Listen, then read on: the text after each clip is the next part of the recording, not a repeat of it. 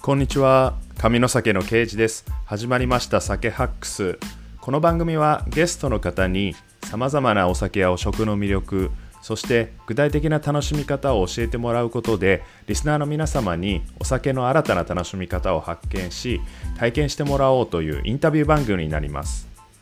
今回のゲストは神戸で国酒バージャポを経営されている藤本遥さんです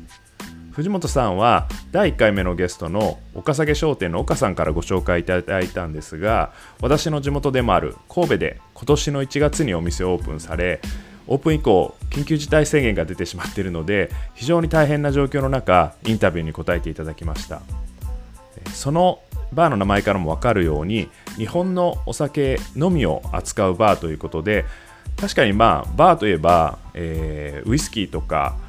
ジンとかウォッカとか海外のお酒が中心だと思うんですけども日本のお酒のみを楽しめるバーという非常に面白いお店をやられている藤本さんに、えー家でも楽しめる、えーお酒とのペアリングのアイデアなんかもお聞きしましたのでお楽しみいただければと思います。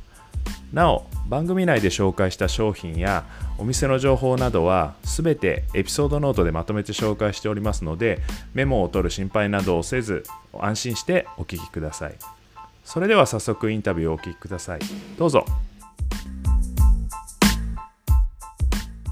あなたの嫌いな食べ物は何でしょうかえっ、とね、生の貝ですね。生の貝ですかはい。おおこれはまたなんでというかなんかね、はい一応弱いんですよね、結構。はいはいはいで、大体当たるっていう。ああ味が嫌いとかっていうよりもはい。味がどうこうっていうところじゃない部分で、はい結構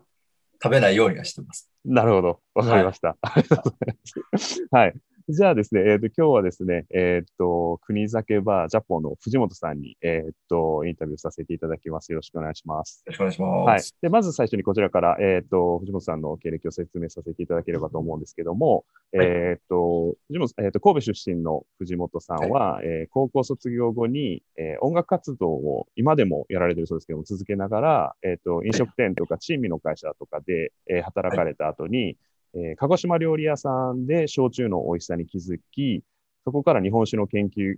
を、日本のお酒ですね、まあ、国酒というか日本の、えさまざまなお酒をてん探求されるようになって、えー一番身近であるはずの日本のお酒を幅広く飲める場所がないことに疑問を抱き、はいえー今年の1月に国酒バージャポをオープンされたと。はいということですね。これもはいコロナ禍の大変な時に今年の1月にオープンされたんですね。ます。はい。あの、まあ、準備自体は割と、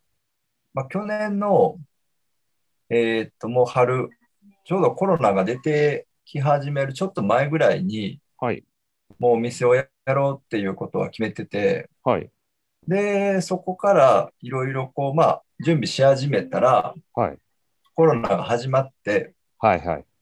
で、まあ、ここでやろうっていうお店もあったんですけど、はい。それを一旦夏でちょっとどうなるかわからないんで、やめにして、はいで、そこからちょっとこう、落ち着いた、去年ね、はい冬の手前ぐらいで一回こう、ちょっとこう、コロナも落ち着いてきて、はい。で、そこでこう、またやろうっていうふうに動き出したんですけど、はい。で、動き出して、もう具体的に固まってきて、準備も終わって、さあ開けれるぞってなったら、まだコロナがひどくなって、はい。まあタイミング的には、まあ、運悪く重なってしまったっていう形ですね。オープンされてから結構緊急事態も続いて、かなり大変だと思うんですけど、オープンした次の日から時短が始まって、はいそうまともに営業できてないっていうはい。状態ですね。なるほど。はい。あのちょっと、まあ、簡単にあの経歴を説明させていただいたところでもう少しこう、えー、とどういう思いを持たれたりどういうことを目指されて、えー、とお店をオープンされたのかというところを教えてもらえますか。そうですね。だから僕とかって、まあ、いろんなまあお酒、基本的に飲むんですけど、あのーまあ、日本のお酒っていうのが、まあ、興味持ってから、その、ちゃんとした提供とかっていうところではい、飲める場所っていうのがすごい少ないなっていうのを気づいて、はいであの、やっぱり居酒屋とか行くとね、その、はいまあ、焼酎であれ、日本酒であれっていうのはうんあるんですけど、はいそのバーとかでこうしっかり飲めるちゃんとした提供で、まうあ、んちゃんとしたものを使って専門的に美味しく飲めるっていう場所がすごい少ないことに気づいて僕らがまあ行きたい店っていう意味ではい、ないなっていうのを感じたんですね。なるほど。はい、でバーって言ったらまあやっぱり洋酒じゃないですか。そうですね。うんはい、で洋酒も僕で飲むんですけど、はい。洋酒のバーみたいのはいっぱいあるのに、その日本酒ってなると、なんかまあ、居酒屋で、えガチャガチャっと作って出される。なんかそういうところが多かったイメージで、はい。ちょっと飲みたいなっていうので、まあ、僕らが行きたい店っていう意味でも、そういう店を作ろうと。それでまあ、始めました。なるほど。これ、はいあれですよね、まあ、あの僕も神戸出身なんであれなんですけども、まさにこう、はいささ酒酒どころとして有名な神戸ですら、結構はい日本酒とかもそうやって専門にお扱ってる、はい。あんまりなかったっていうことなんですかね。まあ、日本酒に関しては、まあ、神戸は日はい本酒専門とかははい、あるんですけど、はい。その日本のお酒っていうくくりで、うん。まあ、焼酎やったり、それこそ青森やったりっていう、この日本のお酒っていうくくりでやってるとこっていうのはすごい少なくて、なるほど。日本酒専門とかはね、はいあ。るんですけど、そもそもこう、お酒、はそうですね、まあ、焼酎、日本酒含めて日本のお酒っていうところにはまられた、なんかきっかけとかって、これっていうのがあったりするんですか、えっとね、えーっと、日本酒に関しては、はい割と二十歳ぐらいの時に、はい。まあまあ、その、ちょっと無理して、この和食の美味しい店とかではい。飲んでたんで、はい。もう若い時から結構好きやったんですあね。美味しいのに、はい。はい。で、まあ、それは、そのすごいハマるとかっていう感じではなくて、うん。まあ、店行って、そういう時に飲むぐらいやって、はい。で、まあ、青森とかも、まあ、沖縄遊びに行って、うん。そこで飲んで美味しいな、ぐらいの感じだったんですね。はい。はい。で、焼酎が、すごい僕も苦手意識が勝手にあって、はい。はい。あんまり飲んでこなかったんですよね。そういうなんか学生の時無茶な飲み方してとかっていいうんや、ですか、全くそうじゃないんですけど、はいはい結構ね、あの今お店やってて、うん、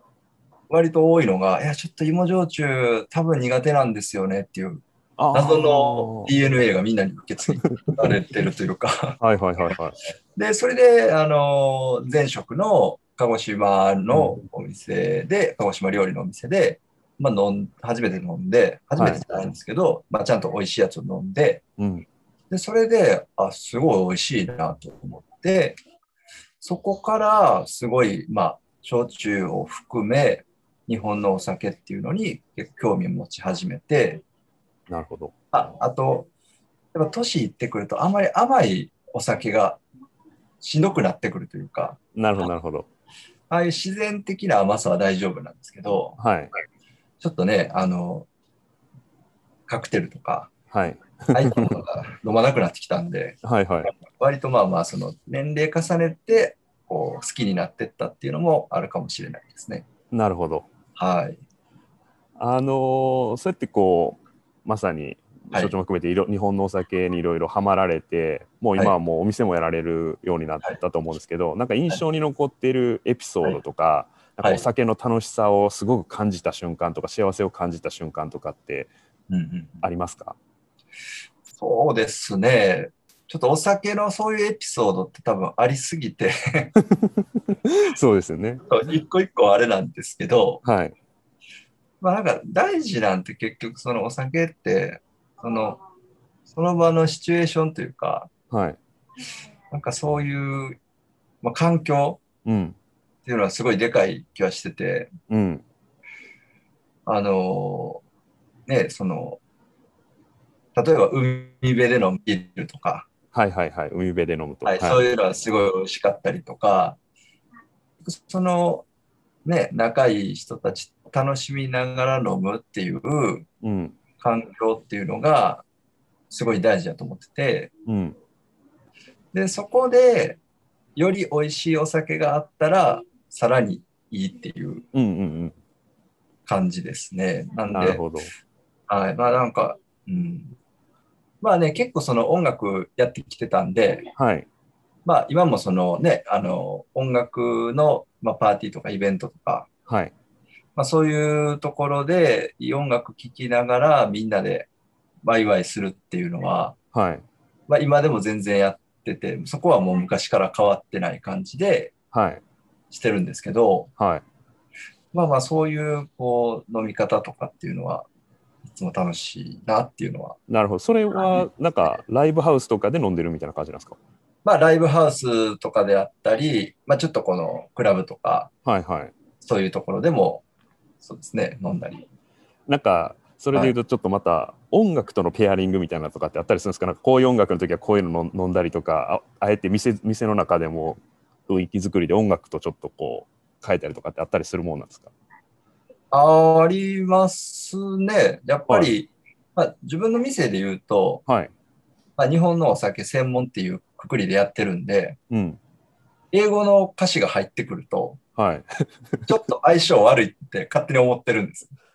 やっぱそうなんですかね。はい。日本酒をこう飲みながら、英語のラップとか、なんかちょっと違和感あるなみたいなのがあるんで、 はい。そこはちょっと気をつけて、あのまあ国産の日本の音楽であったりとか、はい。はい、そういうのをお店では流して、一応合うようにはしてますね。なるほど。はい。わかりました。あの、はい逆にこう失敗エピソードというか、なんかお酒であの必ずしもこうやって失敗してなんか飲み過ぎちゃったとかっていうわけではなくて、こはういいろいろ多分あのハマられたのハマられてから多分いろんなこう試行錯誤とかされると思うんですよ。それこそこういう飲み方どうやろうとか、そういう中でこうなんかこれ合わんかったなとか、これちょっと飲み方としてチャレンジしてみたけど、なんかはもう一つやったなとか、なんかこう初心者の人がこれからこうそういう失敗をしないための、 はいえっ、とエピソードというか、なんか教訓というか、なんかそういうのってなんかあったりします？はそうですね。まあ、二つは意味いがあって、はいはいまあ、その失敗っていう飲み方の失敗と、はいえーとまあその例えばお酒自体の失敗とはいはいあると思うんですけど、はい。あみ両方ぜひ はいね、飲みすぎで結構おかしくなるというかねやらかすことはうんみんなあると思うんですけどね、はい。なんか今になったらこういう飲み方したらじゃあ失敗せえへんなみたいなのは、やっぱりね若い時ってあの自分の限界分かってないじゃうないんはいでそれでこうどんどんどんどん行ってしまうんで、はい。まあ、その限界を知るっていうのもまあ大事だと思う んですよね。まあ、あとね、日本酒とかに関しては、まあはい、ちゃんと水飲みながらうん飲むとか、うんで、まあ、今ってこう、コンビニとかスーパーとかで、日本ってすごいこう、いろんな種類のお酒があるじゃないですか。はいで、まあ、その、ちょっとね、最近こう、メーカーが売り出しているストロング系とか、はいはいはいはい。ああいうのは、ちょっと危ないですよね。ストロング結構そうですよね安くて、はいまあまあ量あって結構はいきますよね、そうですね。ちょっと友達とかもたまにあれでおかしくなってますね。 ああなるほどストロング系はちょっと注意した方がいいち ょっと注意してください。はいまあ、日本のお酒に関して言うと、うんあの正直、えーまあ、日本酒ってちょっとね、あの管理が難しかったりするんですけど、はいまあ、その生酒、多分知らないかだからしたら、うんその種類とか、はい生酒、生酒ってなんやねんとか、はいはいはいじゃあその他は一体なんやねんってなると思うんですけど、はいその冷蔵庫に入れるものはちゃんと冷蔵庫に入れて、うん入れなくていいものは入れない。その判断だけを、まあ、ラベルに書いてあるんで、はいあの冷蔵庫に入れてくださいうんと。それだけちゃんと守っとけば、家でも日本酒は多分、割と失敗することなく飲めると思うんですけど、はいあの、昨日ちょうどお客さんが最初に、はそいの分からずに買った日本酒を、はい冷蔵庫入れなあかん生酒なんですけど、はいずっと外に置いとって、はいまあ、外っていうか、まあ、冷蔵庫以外のところで置いてて、常温で置いとったやつを、はい。久しぶりに飲んだら、はいすごい味になってた。 最初は多分ね、わからないと思うんで、そうですね僕も結構その生酒っていうのが多分、ね、知らない人が結構多くて、はいでそのまあこれどう説明するのがいいのかなっていうのはあのいつもあるんですけど僕は結構その、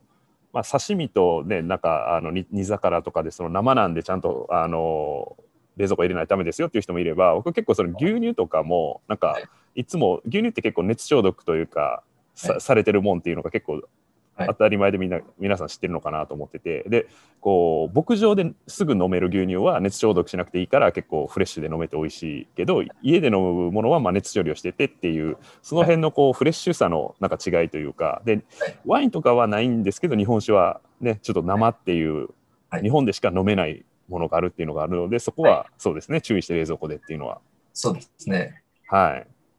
あなまあ、るほど。焼酎とか、青森は全然強いんで、はい。まあまたね、あの、言うと作りが日本酒とはちょっとね、うん違。うんで、はい。まあ、その辺は、そんなに気を使わなくても大丈夫か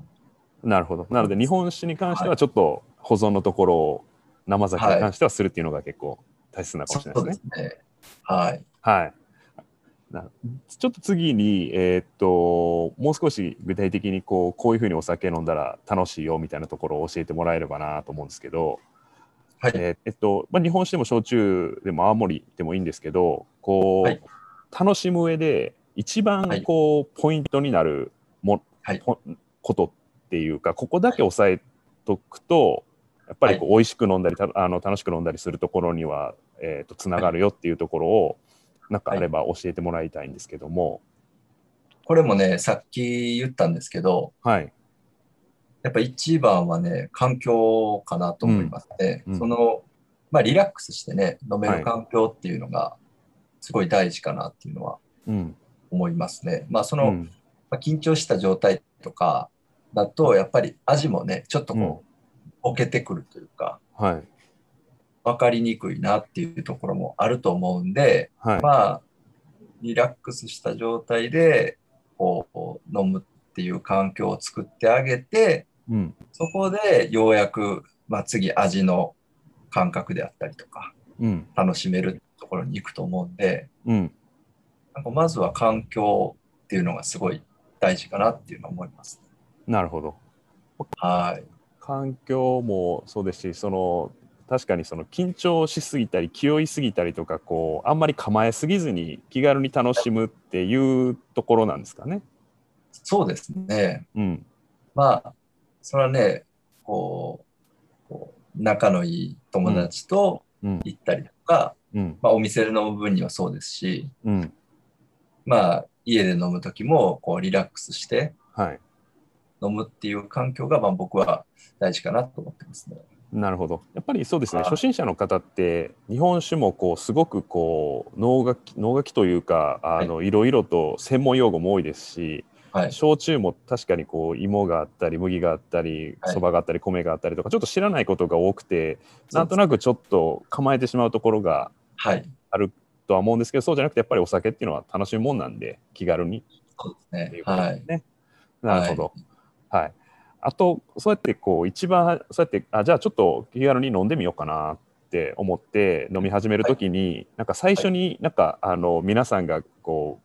う、ぶつかる、こう、問題点だったり、こう一番初めのハードルだったり、なんかよく起こす失敗とか、なんかそういはうい、こういうふうに、あの、飲んだらいいやと、まあ当然、あの、気持ち的なところも含めてリラックスして楽しむっていうところはあると思うんですけども、それ実際はにいスタートするときに、って考えると、まあ、まさにどこで買えばいいんだとかそういうお店ってどういうふうに探せばいいんだとかそういうのってなんかアドバイスありますか、そうですね。多分さっきおっしゃったように種類がまずう非常んに多いうんのと、その日本酒に関してもなんかね、大吟醸やらはい純米吟醸やらってこうなんかいろいろ書いてると思うんで、うんそこでこう難しいイメージがね、やっぱり先行としてついてくるんですけど、うんまあそれは別に無視してもらって、はい例えばまあこう気になったお店、うんまあ、例えば日本酒が飲みたいけどあんまりわからないっていう時に、うんまあ、自分らでまあこうね今 SNS とかではい調べて、気になったお店に、まあ、行かれて、うん。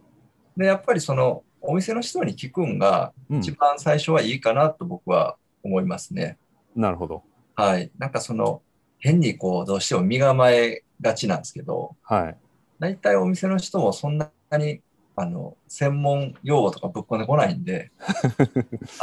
はい。まあ、お店の人に聞いて、まあ、僕ちょっとあんま初めてで分かんないんですけど、うんうんどれから飲んだらいいんですかねとか、うん。こんな感じのちょっと飲みやすいやつありますかとか、うん。聞いてもらったりとかうん。がいいかなと思いますね。なるほど。はい。まあ、あと、まあ、その SNS とかで、はい。まあ、よくこう、お酒あげてる人とか出てくるんですけど、うん。まあ、その中で気になったものを、うん。その、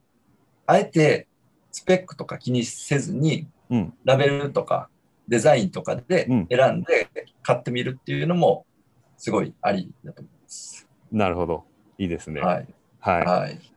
えーっと、あとですね、もしなんかまあ、お家でやられてるとか、お店で実際に出されてるメニューとかでもいいんですけど、はいまあ、はいおさまさにそういった日本のお酒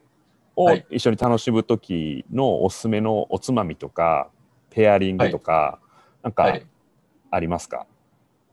えっ、とね、はい。まあ、日本酒とかははい。割と、まあ、日本のね、料理やったら大体、うんまあ、焼酎もそうなんですけど、大体合うんですけど、はい。一つ出したいのが、はい。芋焼酎で、はい。あの芋けんぴがね、すごいお手軽でお相ー性がいいんですよ。なるほど。はいはいはまあ、これ、どこでも売ってるし、い。はい。まあ、家でね、焼酎飲むときとかっていうのは、はい。ご飯じゃなくても結構芋けんぴ相性良くて、へえ、これもう別にそのまんまでもロックでも、水割りとかでも何でも。何でもいいですね。えーえー同じ芋っていうことで、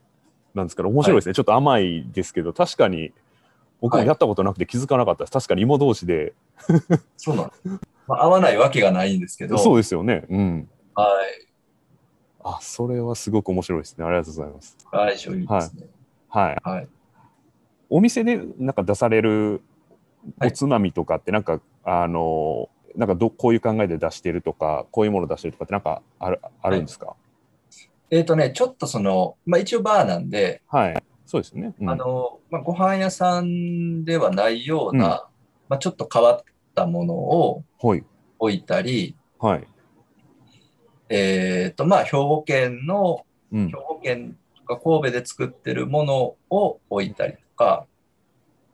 まあ、しなるほどてますね。ちょっとその、なんやろ、これ見たことない、などういうあてなんっていうやつとか、はいた例えばすみませんどどんなのがあるんですかなんかえっとね、今結構うちで人気なんが、はい屋久島で作ってるはい。トビウオとシイラの燻製っていうのがあって、ええすごい。はい。。はだからその、ね、シイラの燻製とか食べたことないっていう人絶対いると思うんい。で、そうですね。食べたことないですね。はい。そういうちょっと変わったもの珍しはい。いですね。いいですね。はい。はい。あとなんか、えーっと、全然それ、まあ、おお酒、食、まあ、そのあたりも含めて、なんとなくこう、気になってるトレンドとか、サービスとか、商品とか、はいってなんか今ありますえーっとね、お酒、日本の、あまあ日本酒で、はい。あの、ケグドラフトっていう、はい。ドラフトの日本酒があるんですね、今。はい。どまあ要はな日本酒はい。まあ、生の、生ビールみたいな感じで、樽に入ってて、ああ、なるほど。バーでそのままこうつないで、そう生ですそうです酒を出せるってこと。あ、生酒を、はい、はい、それがまあ、明石の会社がやってはって、はい。で、この間僕らもそれちょっとこう、あの、会社で試飲させてもらったんですけど、はい。あの、やっぱ日本酒って酸、酸化がうんね、一般的なんですけど、はい。もう酸化をせずに、本当に絞りたてのまま、その最後のところまでずっとそのフレッシュな状態っはい。ていうので、こう飲めるっていうので、まあ、日本酒の蔵と、まあ、協力して、はい。どんどんどんどんラインナップも増やしていって、へえ。はい、そういうのをしてて、で、まあ、僕らもなんかその屋外のイベントとか、まあ、今ちょっとね、コロナの時期なんで、まだ難しいと思うんですけど、はい。例えばその音楽のイベントとか、屋外でやったりするときに、それ持ってって、こう提供すると面白いんちゃうかなと思って、はい。なんかそういうのもちょっとやってみたいなっていうのはありますね。うわーいいですね。面白そうですね。はい。はい。あと、えっ、と、なんか、まさに、まあ、日本酒、焼酎、泡盛含めて、もう少しこう、自分で勉強したいなとかっていう時に、まあ、あの先ほどもお話あった SNS っていうところもあるんですけども、それ以外にもなんか、まあ、雑誌とか本とか漫画とか、なんかこういうのを読んだら結構そうやって分かりやすいよみたいな、その情報のコンテンツみたいなのって、なんかおすすめのものってあったりしますかまあ、店始める前にはい。買ったやつが、あの、団中さんとかが出してる、ああれですね。はい。焼酎、本格焼酎、うん。なんかこんなやつですね。はいはいはいはいはい。こういう、まあ、日本酒のやつもあるんですけど、うん。本格焼酎と日本酒と、なんかそれぞれで、こういうのは多分すごい分かりやすく書いてるんで、はい。あの、まあ、倉本さんの作りであったりとか、うん。それがすごい柔らかく書いてるんで、はい。すごい、あの、まあ、僕らも勉強になるし、初めて読む人らも面白いかなと思いますね。はい。あの、なんか、その出したお酒に対して、倉本さんが、こういう風に飲んだら美味しいよとか、おお。そういうのも書いてあるんで、はい。結構いいと思います。なるほど。だんはい男女さんの特集のやつですね。ありがとうございます。えーっと、ちょっとまさにもう藤本さんのお店も含めてなんですけども、先ほども話に出たい SNS も含めて、もっと,、はいえーっと藤本さんの活動とか、お店について知りたいという場合には、どこのから情報を見るのが一番ベストですかね。まあ、インスタグラムで、ちょっと毎日、あの、お酒を、今日のお酒とか、はい。新入荷のお酒っていうのを、まあ、上げてるんで、はい。まあ、そこが一番リアルタイムかなとは思います。はい。はいジャポ酒神戸ですね。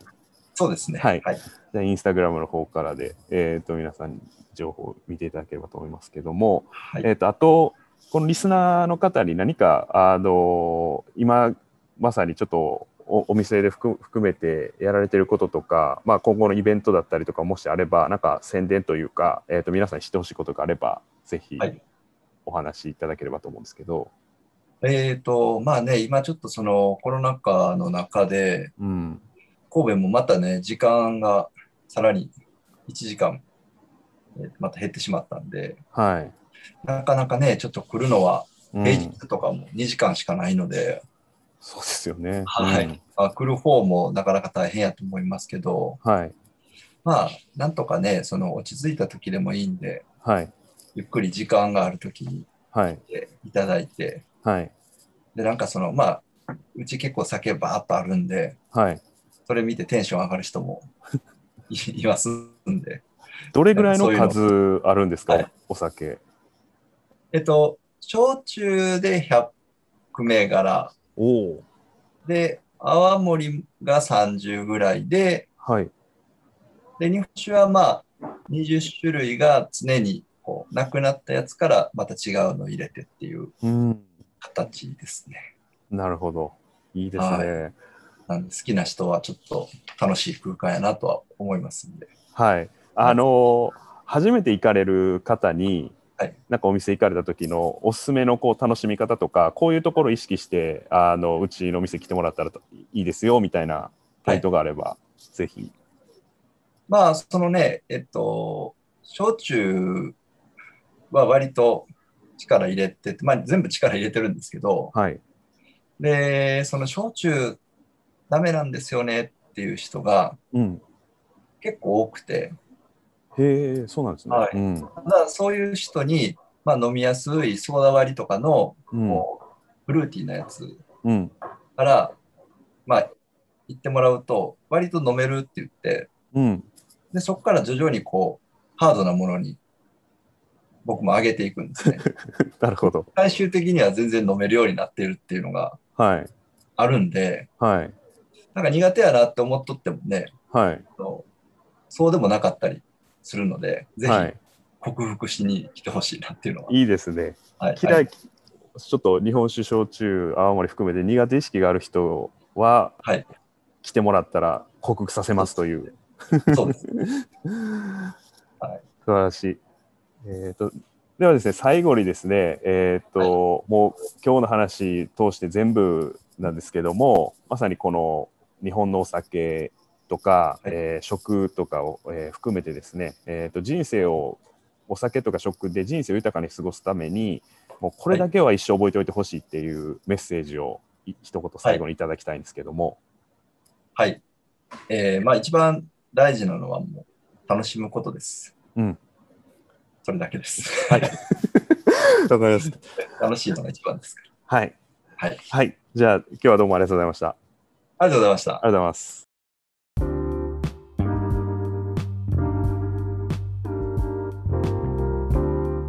はい、いかがだったでしょうか。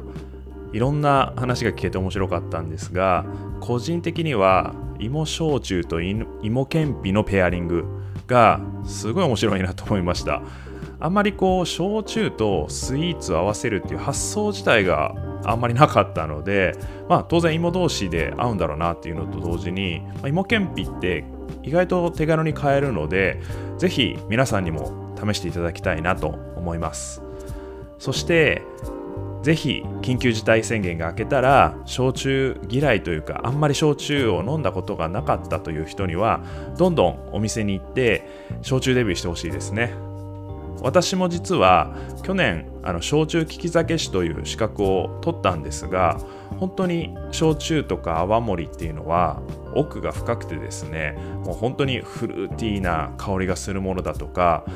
もう樽で熟成していてウイスキーのような複雑な味わいがするものもあったりだとか本当にあのめちゃくちゃ美味しいものも多いので